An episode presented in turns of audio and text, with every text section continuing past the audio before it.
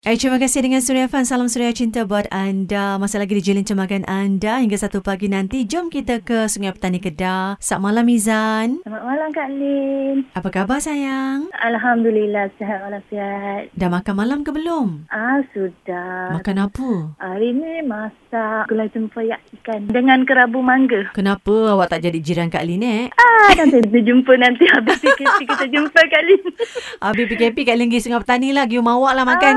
Ah, ah boleh boleh boleh.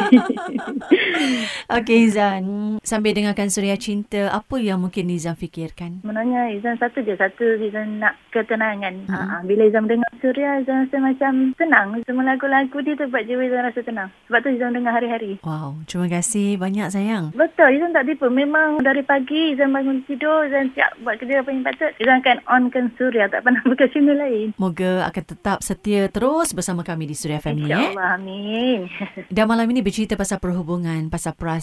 Apa yang mungkin Izan nak luahkan bersama Kak Linda pendengar Surya Fan dalam Surya Cinta? Okay, Izan nak berterima kasih sangat kepada Allah SWT kerana semukan Izan dengan suami yang betul-betul sayangkan Izan. Walaupun Izan tak adalah macam nak kata kerja yang best ke, duit banyak ke, tapi dia terima Izan seadanya. Dia tak pandai nak marah Izan dan dia terima buruk baik Izan seadanya. Walaupun kadang-kadang ada adik-beradik yang fitnah Izan ke apa ke, tapi dia tak pernah nak percaya sebab dia kenal siapa Izan sebenarnya. Jadi Izan minta sangat semoga Allah panjangkan umur dia, sihatkan tubuh badan dia dan pemudahkan segala urusan baik dia. Siapa nama suami Izan? Nama suami Ahmad Fauzi bin Din. Jadi, apa agaknya luahan hati Izan tulus untuk suami yang dikasihi, yang sentiasa ada di sisi Izan waktu susah dan senang, wak- waktu diduga dan bahagia. Abang, Izan nak terima kasih sangat banyak sebab menyayangi Izan. Percayalah Izan lah tak pernah berubah untuk abang dan Izan harap hubungan kita kekal hingga ke jannah insyaAllah bersama dengan anak-anak kita. Dan mungkin ada tips ataupun resepi untuk mempertahankan hubungan yang boleh Izan kongsikan dengan pendengar Surya FM. Uh, InsyaAllah ada macam Izan macam Izan tak pernah nak layan kalau ada orang fitnah suami Izan macam ada orang kata pernah nampak suami Izan dengan orang lain ke